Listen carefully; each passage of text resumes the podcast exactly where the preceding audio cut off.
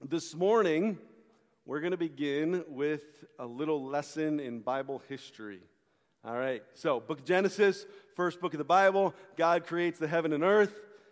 God, who the Israelites call Yahweh, that's his covenant name, and he makes a covenant with a man named Abraham. And he promises Abraham that he's going to establish a people through his descendants. He's going to be their covenant God, and he's going to build a nation. He's going to give them a land. He's going to bless their descendants, and through them, he's going to bless all the nations of the earth. And so, this man named Abraham has a son named Isaac. Isaac has a son named Jacob the Lord changed Jacob's name to Israel, and Israel then have, has 12 sons, and that's where you get the 12 tribes of Israel, if you didn't know that.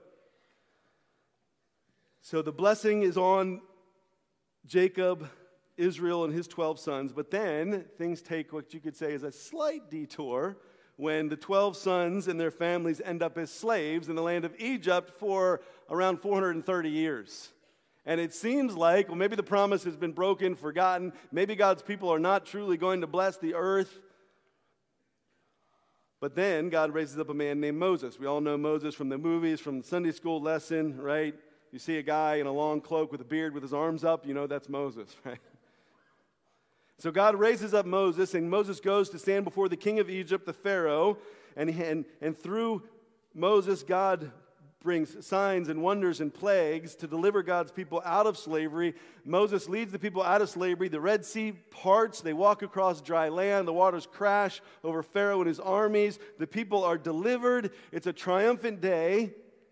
And initially, the people are, are connected to God. They're following Moses. There seems to be great blessing, but pretty quickly, like within a few weeks of being outside of Egypt, the first sign of trouble, really, the people begin to lose their faith. There's a story in Exodus 17, soon after they left Egypt, left slavery.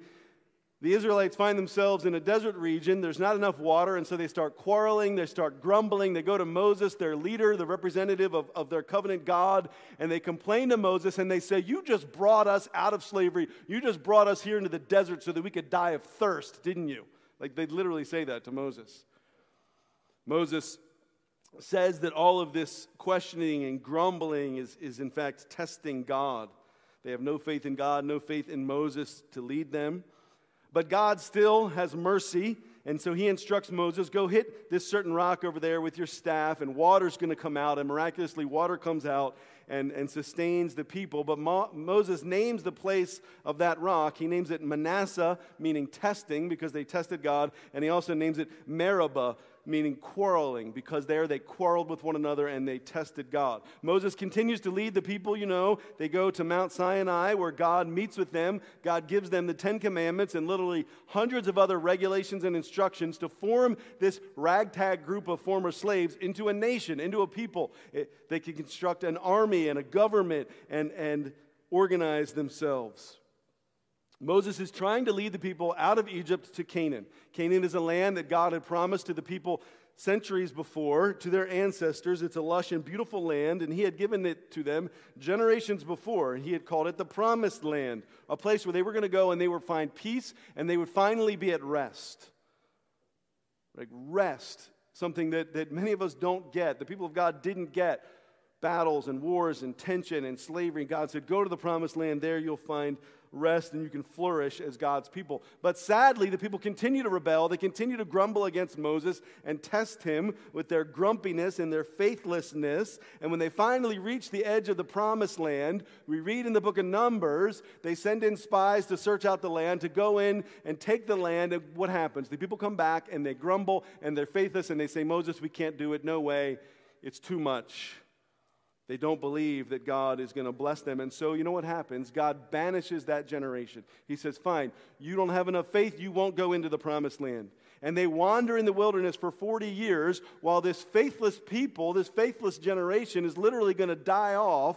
And God is going to raise up a new generation of Israelites who have enough faith to go into the promised land and to achieve the rest and the blessing that God has promised them, to give them a home a place where they can be at peace, where they can be a light to all the nations as God always intended. See, here's the thing the Israelites left Egypt under Moses' leadership, and they initially were full of faith. It was very exciting. They were triumphant and joyful.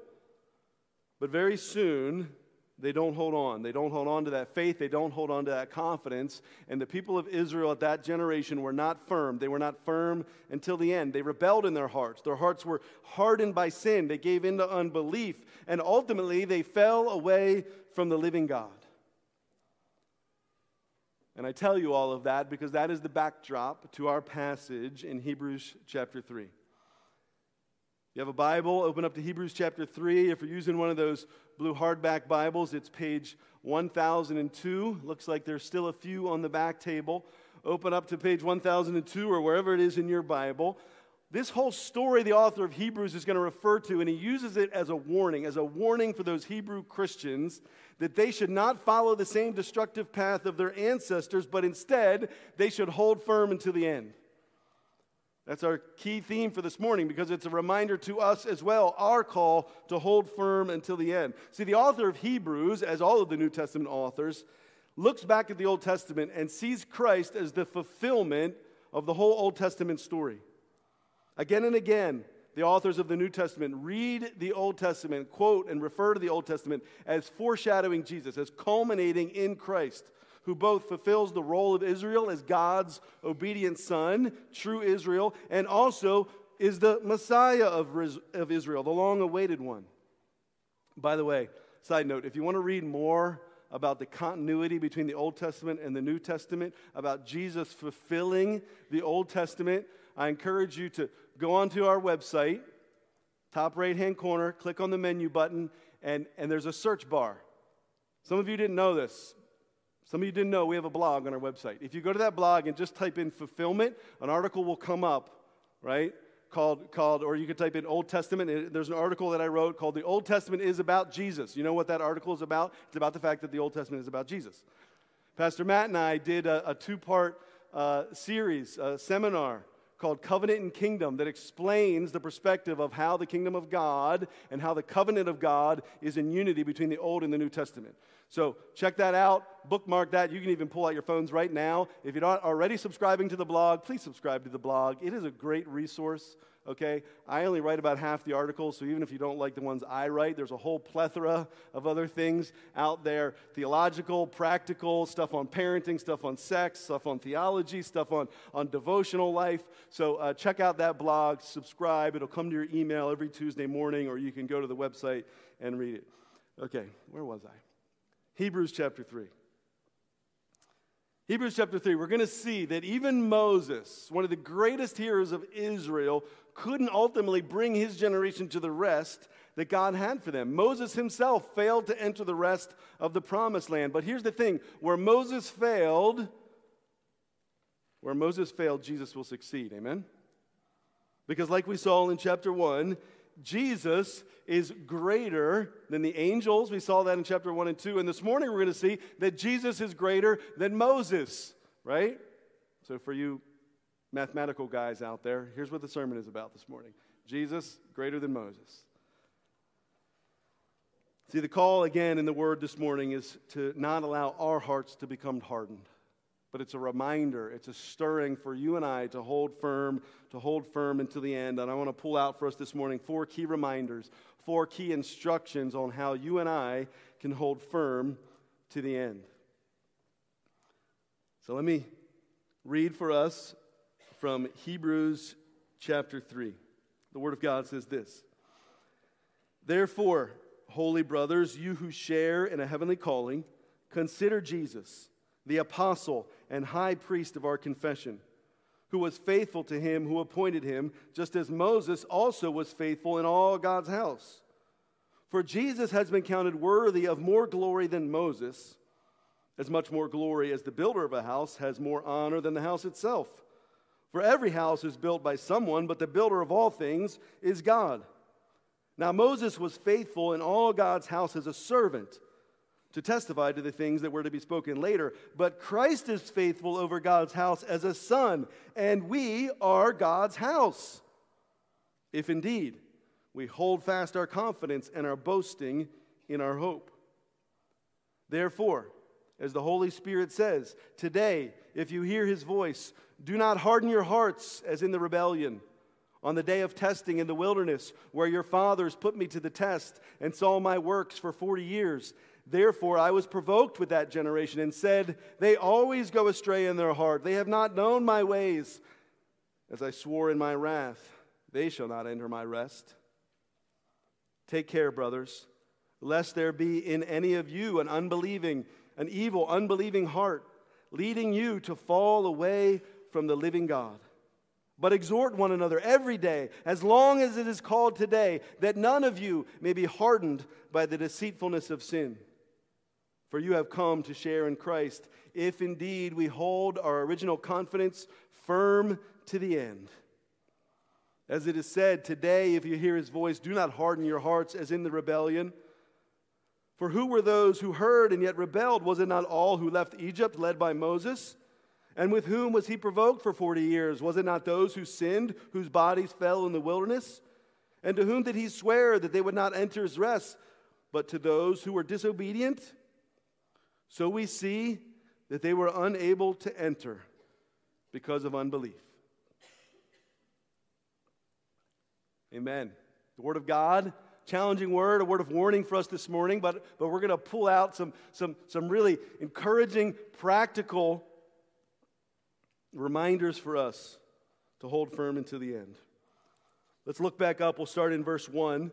Verse 1 begins with a therefore. We know that chapter 2 reminded us that Jesus came to earth in flesh and blood. He was made like us in every respect so that he could destroy the power of death, so that he could be our merciful high priest and die for the sins of his people.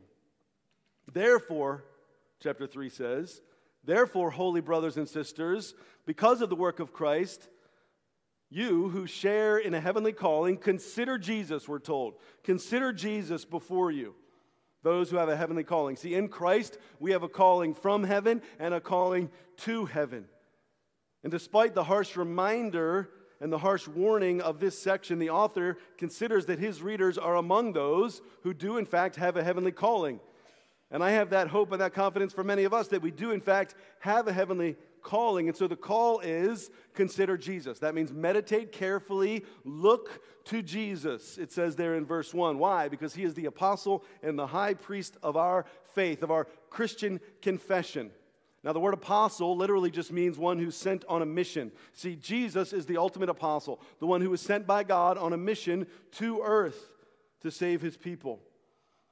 The apostle, the title apostle, became used as one who founded, who planted, who led churches. And Jesus is the ultimate apostle, the ultimate apostle of our faith, the ultimate apostle of the church. Verse 2 says that God appointed him to deliver God's people, and he was faithful. Jesus was faithful in his mission. Just as Moses was faithful in his time over his house, so was Jesus. Now, house here refers to what? Look at verse 6.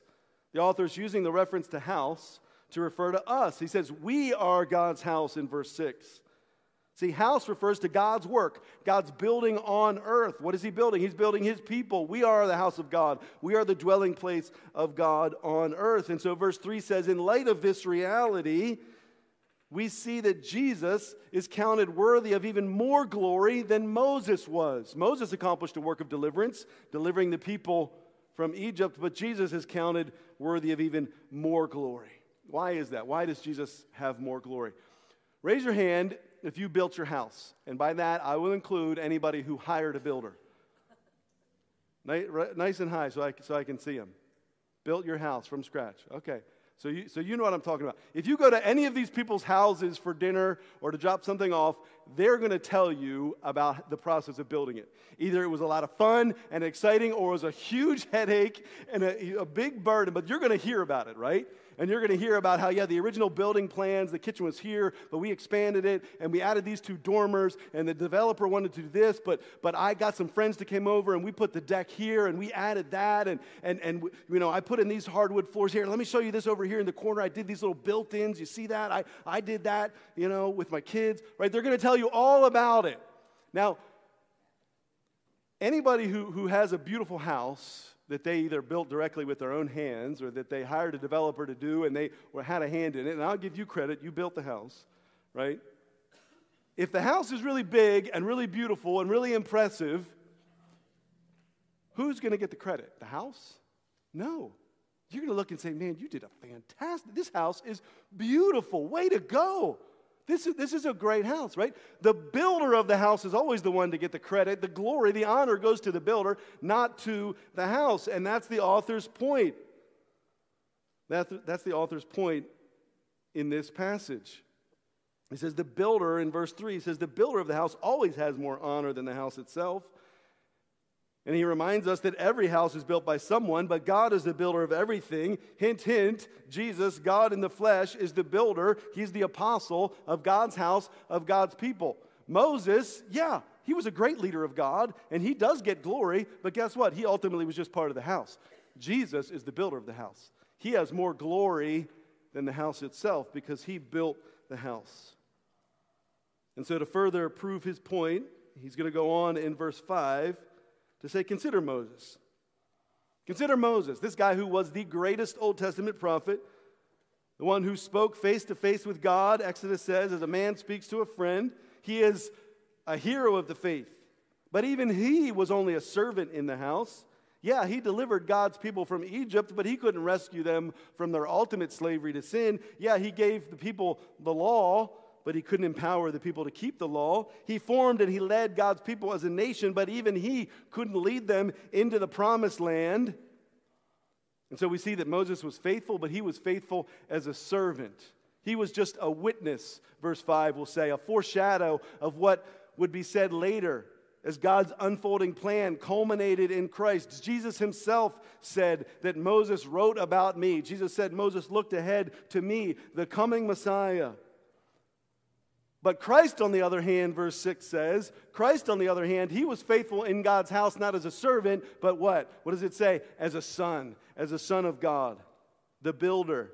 And again, remember, that's you and I. We are God's house. The people of God, we are the work of Jesus, the work that he is forming and building here on earth. We are God's sons and daughters, formed together as his house, formed together as the dwelling place of God on earth among his people. And so, for those who name Christ Lord, those of us who belong to Him through faith, who have been filled with the Holy Spirit and, and are born again into Christ, we are God's house. And listen to this Christ is faithful. He's faithful over His house. And, and if you're trusting in Christ, you're a part of the house. That means He's faithful over you. In fact, He's more faithful over His house than Moses was over the people at His time. And so, verse 6 says that we belong to God's house and we can have peace and certainty that, that the Lord Jesus is faithful over us if, what does verse 6 say? If we hold on firmly to our confidence and our hope. It's a hope that is worth boasting about. Listen, this is not a confidence that you have in yourself. It's not a confidence you have in your own faith. Your confidence and your hope ultimately is in the gospel. It's a firm confidence in the good news of Christ that He came and He died for you to set you free. He came and He rose again out of the grave to bring you into new life. And at the close of this morning, we're going to partake of the bread. We're going to partake of the cup. We're going to partake and remind ourselves to put our confidence in that hope, to nourish ourselves with the body and blood of Christ, the Savior who came, who laid down his life for you to call you into the house, into the home with God. Hold firm to Christ. Hold firm to the salvation that He has won for you. Hold firm to the love of God the Father. Hold firm to the Spirit's ongoing work in your heart. Hold firm until the end. And to do that, this opening section calls us to look to Jesus. Keep looking to the builder, keep looking to Jesus. Consider him, as verse 1 says. One commentator said it like this It is only by focusing attention on Jesus, our faithful apostle and high priest, that we can sustain such a lifelong and hopeful tenacity through life's journey. This enduring commitment is not mere dogged, teeth gritting survival, but rather a persistence that radiates bold assurance and hope. You say, but life is hard and the world is falling down around me. How am I going to radiate bold assurance and hope? By focusing your attention on Jesus, by looking to Him, considering Him. I had lunch with a brother last week who's in ministry, and we talked about our routines and, and, and sleep and work and devotional life. And we talked about our phones and not being a slave to our phone. And we talked about do we charge our phones by our beds? So that when we roll over in the morning, the first thing you do is to grab that and check the sports scores, check the news, check your email. Or is the phone out of the room and do you wake up and you say, Good morning, Lord? I need your grace today. And do you look in prayer and in the Word? Do you focus your heart on Christ first thing in the morning? Not your phone, not your to do list, not your work life. Do we wake up and consider Jesus and look to Him? Are we meditating and, and, and focusing and reminding one another to look to Christ? He is the apostle of our faith, He is the builder of our house. Please, please don't look to your own strength. Please, please don't look to me. Please, please don't look to others or to value or to success or confidence in the world. Look to the builder. 1 Peter 2 says that, that each of us are like living stones that are built into a spiritual house, this house that God is building, and He is faithful over His house, not just as a servant, but as a son. And He will sustain your faith. He stands guard and He watches over His house. The New Testament says that by the Holy Spirit who dwells within us, Christ will guard your faith. We are being, we are being guarded by God's power until the end. And so the author calls us to stand firm unto the end, first and foremost, by keeping your eyes on the builder, by looking to Jesus. And now the author is going to go on in verse 7 to 12 to compare the response of the Israelites to our response. And he's going to stir the readers and he's going to stir us to respond differently, to respond differently than the people of God did in that era. Look, look at verse 7. Verse 7 says, Therefore, since Jesus is greater than Moses, do not harden your hearts to the voice of the Lord. And he's going to quote from Psalm 95. What's the author of Hebrews' favorite book in the Old Testament? Psalms, right? We've seen that again and again in these first three chapters. He's continually quoting from Psalms to make his point. And so he's going to look at Psalm 95. He says the author of, of Psalm 95 is the Holy Spirit. Listen to what the Holy Spirit, he says. And so in verses 8 through 11, he's quoting Psalm 95 and he's saying to the people, Don't harden your heart to the voice of the Lord, as the people of Israel did who rebelled against Moses. He says, Our fathers of faith put God to the test with their rebellion in the wilderness. God, as a result, was provoked to anger against that generation because their hearts went astray, it says. They didn't follow God's ways. And so, if you read the account in Numbers chapter 14, when they refused to enter the promised land and they said, No, God, we don't trust you. We don't want the land. We don't want rest, God banished them. We read in Numbers 14, God swore in his wrath they will not enter into the rest of the promised land. And so, for 40 years, they were led and they continued to see the miraculous provision of God, but they still did not believe. And so God used that period, as I told you earlier, He used that period of Israel's history to allow the unbelieving generation to die off so that a new generation could be raised up, a generation of faith who would go in and take the promised land. Now, listen up. The author of Hebrews is reminding us of the, of the people of Israel and their experience, and it's a stark reminder that simply being part of a generation of people who had experienced God's miraculous work is not enough. It's not enough to truly belong to God and to enter into his rest. All of those people, they, they were led by Moses. They, they, they saw Mount Sinai shake. They saw God's finger on the, on the tablets of the Ten Commandments. They heard the voice of God through Moses. They saw the Red Sea part, but guess what? It wasn't enough. They grumbled, they disbelieved, their hearts were hardened, and they did not enter in. Friends, listen, simply being a part of a generation of people who experience God's miraculous work is not enough for you to truly belong to God. It's not enough for you to enter into His rest. Growing up in the church is not enough. Having godly parents is not enough. Taking on the identity of a Christian Seeing the work of God around you is not enough. The call today is for you to believe, for your heart to be soft, for you to trust, for you to hang on to Jesus and to hold on until the end. And so, verse 12 will remind us to watch out. Watch out, brothers and sisters. Look out that there's no evil that grows in your heart. Look out that there's no unbelief growing up in your heart, creeping in, leading you what? To fall away from the living God. What a sad phrase. Our God is a living God. He's not some dead, old, crusty, dusty God. He's a living God who's at work in our hearts. And yet some fall away, fall away from this God who is alive.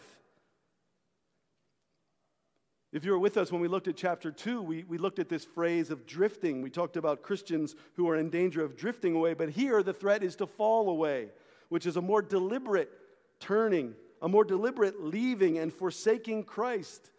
This term falling away occurs several different times in the New Testament.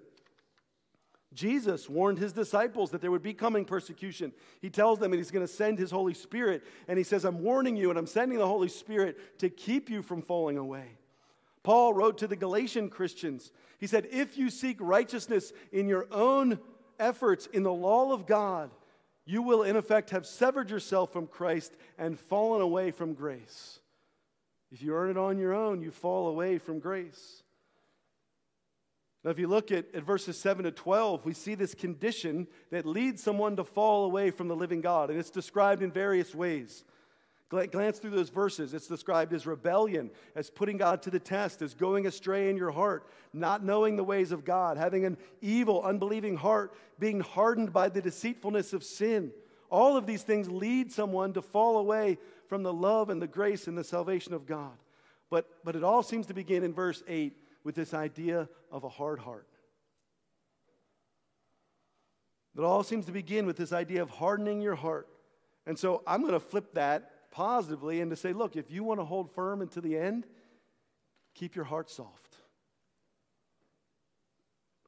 Keep your heart soft with the Lord, before the Lord. See, a hard heart puts up walls, blocks out the work of the Holy Spirit. And there's a variety of things that could harden your heart. It could be pride, could be a resistance to God's grace and God's help. I don't need it. I can do it on my own. I'm strong enough. Man, we struggle with this. It could be hardened by guilt and by shame. I, can't possibly accept God's mercy. I couldn't possibly accept God's love. And, and, and guilt and shame puts up a wall. Maybe you're hardened by temptation because the pleasures of the world are too appealing. And so your heart begins to be attracted to the world and hardened to the voice of God. Maybe it's hardened by hardships and the pain of this world. And you're so broken and so beaten, and you faced tragedy. And the scriptures do not make light of the hardships of this world. But when they, they cause you to harden your heart against God, there's trouble.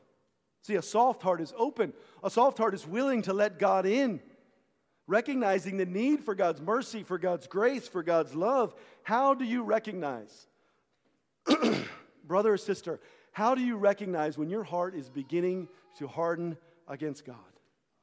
Well, again, what are the things that this passage mentions? It mentions rebellion against God's will. When you begin to rebel, when you begin to test the limits of God's grace, how far can I go? How far can I go in my rebellion and still and still find a God who will who will be with me, who will give me grace. When you rebel and you test his love and his grace. When you are willfully sinning and there's no conviction, we all stumble every day, but when you do so willfully and there's no conviction and there's no sense of, of yeah, my father is grieved, your heart is beginning to harden. So there's rebellion, but there's also deception of sin, the passage says. And as you, if you find yourself believing lies, believing things that are not true about God, and you find yourself believing the lie, well, He doesn't love me. God's will can't possibly be what's best. Sure, He's God, but it's not best for me. Or you believe the, the deception that, that God has forgotten you. He's with others, but He can't possibly be with me. That deception of sin is an indication that your heart is beginning to harden. How about unbelief?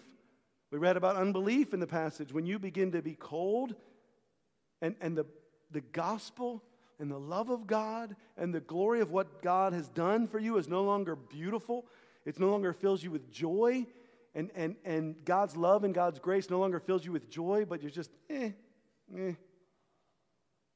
There's other things that draw your heart and your attention. That's a sign that unbelief is creeping in and, and you're no longer trusting in the work of Christ on a daily, active way, no longer holding on to faith in your heart. I remember a man who this happened to. This is going back many years ago. His wife had come to Living Hope. They had gotten engaged. She was a believer and he was not. And I began to do marriage counseling with them. And the scripture calls for believers to only marry other believers. and so as we counseled together, I shared the gospel with this man. And after months and months, he eventually made a profession of faith, and it, was, it seemed genuine. And he was born again, and he got baptized, and he got involved in our men's ministry, and he was active, and he was growing, and the Lord was at work in his heart. And then suddenly, unexpectedly, his father passed away. Think it was a heart attack out of the blue. A man that he worked in business with, that he was close with, that he admired, that he looked up to. And when he lost his dad, it was like his heart just began to close and began to harden. And I, and I just watched, it only took a few weeks. It was very quick. His heart began to harden. He was not prepared. His heart began to harden, and, and, and deception, the deception of sin crept in, and he felt like God had left him. And he was overcome with the thought that, that life was supposed to be smooth sailing. I gave my life to God. Why would this happen? Why would God allow this to happen? His faith was unprepared. He began to question. Unbelief began to grow in his heart. And he thought that the Lord had left him, and so he fell away. He fell away from the Lord, from the church. He walked away. He denied his faith, and eventually his marriage grew cold. Eventually they separated, and this couple moved away. And after they moved away, I, I, had heard because his wife reached out to me that their son died tragically in a car accident. I think he was like 21. And I thought to myself, God, no. This man will never come back now. This tragedy is going is gonna, is gonna, is gonna cause him to just run even further with every, every ounce that he, that he had. But you know what happened in God's wonderful, strange, difficult mercy and sovereignty? Something about the tragedy of, of losing the son in a car accident began to awaken this man's heart and soften his heart. It was the most amazing thing.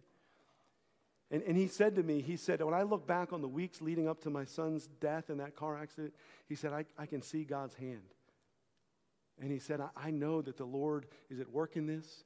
And he began to hear God's voice calling him. And somehow the pain of that loosened the crust of his heart. And the pain of it softened his heart. And he saw the hand of God in the midst of the tragedy. And praise God, he, he reconfessed Christ as his Savior. His faith was restored, his marriage was restored. And this couple, now living outside of Baltimore, are plugged into their local church. And his faith is alive. And so, even though the hardening of heart of his heart led him to fall away, God had not left him. God was still there. God restored him back. But do you see how that process, the deceit of sin and the hardening of, of one's heart and, and unbelief and rebellion can creep in? And so, friends, keep your heart soft. That's the opposite of a hard heart that falls away from God. The opposite is a soft heart that what? Draws near to God. Amen? And so we remember again this theme verse from Hebrews 4:16, let us then with confidence with confidence let's draw near to the throne of grace because at the throne of grace we find mercy and we find grace to help in time of need. Friends, keep your heart soft and draw near to Christ that you may stand firm until the end. So keep looking to the builder, keep your heart soft. Uh, let's just look for a brief minute in verse 13. I, I pulled out verse 13 because I was like, this needs to be its own thing. Keep encouraging one another, verse 13 says, but exhort one another every day, as long as it is called today, that none of you may be hardened by the deceitful of sin. See, if you want to keep evil from creeping into your heart, if you want to keep your hearts believing in Christ, then you need to exhort and encourage one another every day. When is a good time for Christians to urge one another to hold on? When? Today. Is today still called today? Do we, do we still call today today? I believe we do. So that means this day is a day to encourage one another, is a day to remind one another of God's love, of God's faithfulness, of God's grace. Because listen, sin is deceitful. And without you knowing, it can slip in and it can harden your heart. And so the call is to watch out. Watch out not only for yourself, but for those around you, for your spouse, and for your children, and for your friends, and your family, and for your community of faith here at Living Hope. Watch out. We need one another. A man recently who's going through a very difficult trial with his personal holiness, with his marriage, with his family, he said, You know what? I've been doing pretty good the last few weeks. I'm doing pretty good on my own. I said, Please, please, please, please don't try to get through this on your own. Because, friends, we need one another. And so that's why we, we encourage and we push and we plug our life group ministries, those small groups where you gather throughout the week in someone's home, where you can look eye to eye and pray for one another. To get plugged into a men's or a women's accountability group, to find a mentor, to find someone to disciple you, to find someone who will encourage you as long as it's called today. And I assure you, despite my nearly 30 years of ministry, despite my 15 years of pastoring the church, despite the four years that I invested in a Master of Divinity degree, despite the hours and hours that I have labored to study the Word of God, I assure you that I would not last more than a few weeks if I didn't have my wife and the elders and you, brothers and sisters, encouraging me, calling me to faith, reminding me because none of us can stand on our own. We need to keep encouraging one another. And Hebrews will come back to this theme in chapter 10. Look at verse 10, verse 23. We'll probably get here like after Christmas. Let us hold fast the confession of our hope without wavering, for he who promised is faithful. And let us consider how to stir up one another to love and good works not neglecting to meet together as is the habit of some, but encouraging one another, and all the more as you see the day drawing near. Friends, listen, if you have a heart today that says, God, I want to hold on, I want to hold on firm until the end. Hebrews 3 reminds you to keep looking at the builder, keep your heart soft, keep encouraging one another. That means you pouring out to others and asking others to pour into you. And the beautiful thing is that you don't just get encouraged when others pour into you, but guess what? As you build into others, that blesses your heart and encourages you, doesn't it? And so I don't care if you're like the strongest Christian that ever lived. and you don't think you need encouragement from others, as you give that encouragement to those in need, you'll be blessed and you'll be built up. But then the call of verse 14 to 19 is to keep on believing. Verse 14 gives this beautiful truth that we have come to share in Christ. We have become participants, partakers in Christ Jesus.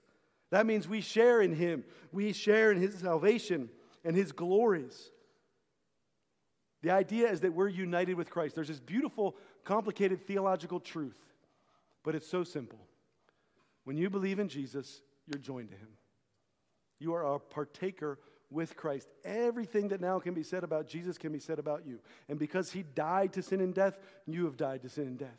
And because he rose to victory and new life, you have risen to victory and new life. Because he has the favor of the Father, you have the favor of the Father. Because he is seated in glory in heaven and will one day reign in victory, so will you and I. We are partakers with Christ.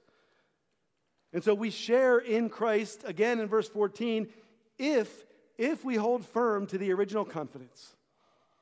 That word confidence means an assurance, it means a conviction. That conviction that brought us to life in Christ, if we hold that firm unto the end, we will share in Christ. And so, again, in verse 15, the author is going to remind us of that same story from Psalm 95, not to make the same mistake that the followers of Moses did. Today, if you hear his voice, if you hear the Lord calling to you, don't harden your heart as the people of Israel did. And he then asks a series of five questions to prove the point. In verse 16, he says, Who was it that heard God and then rebelled? Well, it was the generation that was led out of slavery in Egypt by Moses, the very ones that should have known better. They were the ones that rebelled. In verse 17, he says, Who was it that was that God was angry with for 40 years because of their ongoing obstinance and stubbornness? Well, it was those who sinned against God. It was the Israelites who should have known better. Verse 18, he says, Well, who was it that God swore, You're not going to enter my rest because of your sin against me, because of your disobedience? You'll never enter the promised land. Well, it was the very ones who saw God miraculously deliver them from Egypt. And so 19 will say this, this hard reality that they were unable. They were unable to enter rest. They were unable to find life in the promised land because of their unbelief, because they did not believe and they turned from Moses and they turned from the living God. See, unbelief always leads to disobedience, it doesn't work the other way. Unbelief in your heart leads you to disobey. Unfaithfulness and disobedience in your life is always an indication of unbelief. When you give in to, to sin and you rebel and you turn from God and walk away, it's because, it's because the faith that maybe one day was there has withered and has hardened. And so, if you want to hold on firm and to the end, keep on believing. You say, Well, I, I did believe. Yeah, like back in the 80s. I remember it well. I went forward, whole altar call, baptism thing, like I believed. That's like the pathetic husband who says to his wife, Well, why do I keep needing to tell you every day that I love you? I told you back when we got married in the 70s. Ain't that good enough? It's not good enough. It's not good enough for your wife, and it's not good enough for the Lord Jesus. Keep on believing, keep on pressing into faith.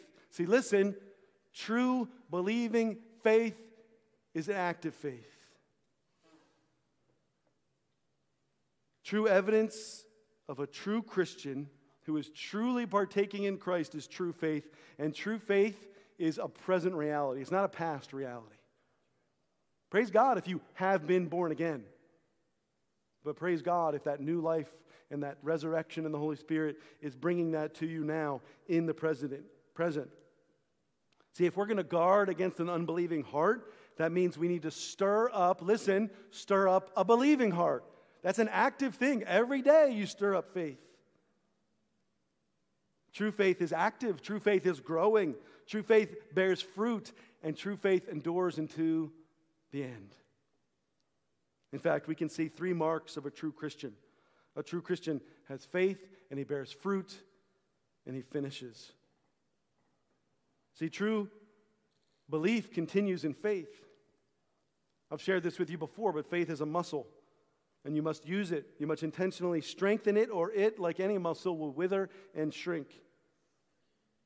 And just as true faith is, is active faith, true faith produces a life of good works. True saving faith is a faith that keeps going into the end.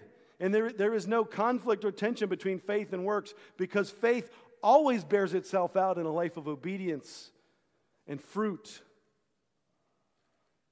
And this true faith is a, is a faith that keeps going into the end, it's, it's enduring. See, a true believer bears fruit. If you don't believe me, you remember that parable that Jesus told about the four soils, and he says the sower goes out to sow, and the sower throws out his seed on four different soils. And you remember that some of the seed fell on the hard path and it was quickly eaten by the birds. Other seed fell on rocky soil. You remember that? And the seed that fell on rocky soil, it says it immediately grew upward. But because of the rocks, it, it couldn't grow roots down. It, so it grew up and it, and it had growth and it looked impressive, but then the sun came and what happened? The sun scorched and withered the plant, and the trials and the persecution of life withered the plant because it had no roots. There was other seed that fell on thorny soil, and it too grew, but those thorns, what Jesus described as the cares and the greed of the world, it literally choked out the life. And so there was growth. Yes, there was growth but it, didn't, it didn't bear fruit because those thorns choked it out. And then there's the good seed. The good seed falls on soil and it takes root downward and it grows upward and it's healthy. And what happens? There's a grain that, that forms on the head and it produces fruit. Do you know the difference in that parable between the good soil and the bad soil? The seed in the good soil produced fruit. See, both the rocky soil and the thorny soil received the seed, the seed was implanted, and the seed even grew, but it never saw fruit. It wasn't genuine. It wasn't authentic. It didn't truly belong to Christ. Any growth was only temporary. Any growth was only above the surface. It was only superficial. See, the true mark of a true believer with true faith is fruit, the fruits of obedience in our life the fruit of love, all the fruit of the Spirit love and joy and peace, patience and kindness and goodness and faithfulness and gentleness and self control. And you say, Pastor Tim, I only occasionally see those things, and the fruits are, are like microscopic and they grow really, really small. I know. I know.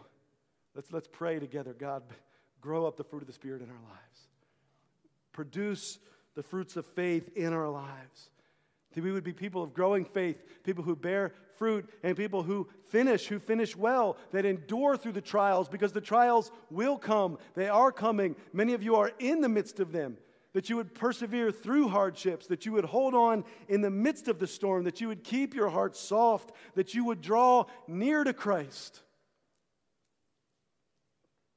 One commentator said on this passage that those who are hardened or become hardened give outward evidence that they are not and never have been genuine believers who share in Christ. Because genuine believers do not become hardened, instead, they persevere. That is, they hold on to their original confidence firm until the end. We all have bad days. Some of us have bad seasons where we're bitter, where we're angry, where we turn, or we walk away. But we cannot give up. We cannot fall away ultimately from the living God. We must hold firm to the conviction, the conviction that we have in Christ. We must rest in the confidence that He ultimately is our apostle. He ultimately is our builder. And the builder is guarding us, holding us. See, listen, Jesus said that when He calls His sheep to Himself, when He gives them eternal life, Jesus said, No one can snatch them away from Him. He, Jesus said he is not going to lose any of his sheep. And the New Testament says that the Heavenly Father chose us in love before we were born, predestined us in Christ before the foundation of the world, that his people would be blameless before him. And the Word of God says that those who have been called by God cannot be separated. There is nothing that can separate you when you have truly been called by Christ from God's love. And so we hold on to the promise of Philippians 1 6 that he who began a good work in you, he who began a good work in me, will bring it to completion. He is holding on to us. He will bring it to completion. There is nothing that can separate us. And so, knowing that He is holding us should stir, should motivate, should impassion you to hold on to Him, to hold firmly until the end. And to do that from a place of peace not from a place of, of worry or frantic. I got to hold on tight, otherwise, Jesus is going to walk away. He holds you. Rest secure. He is a firm foundation. He is a steady anchor for your soul. But the call is no less certain, the warning is no less real. Christ is holding on to you. He is a faithful builder of the house, and so hold firm until the end. Keep looking to the builder. Keep your eyes every day focused on Christ and his work. Keep your heart soft Keep encouraging one another. Keep on believing every day, not dependent upon some decision from years ago, but today, a person of faith, today, a person of fruit, today, a person with the Holy Spirit is empowering you to walk through pain and hardship.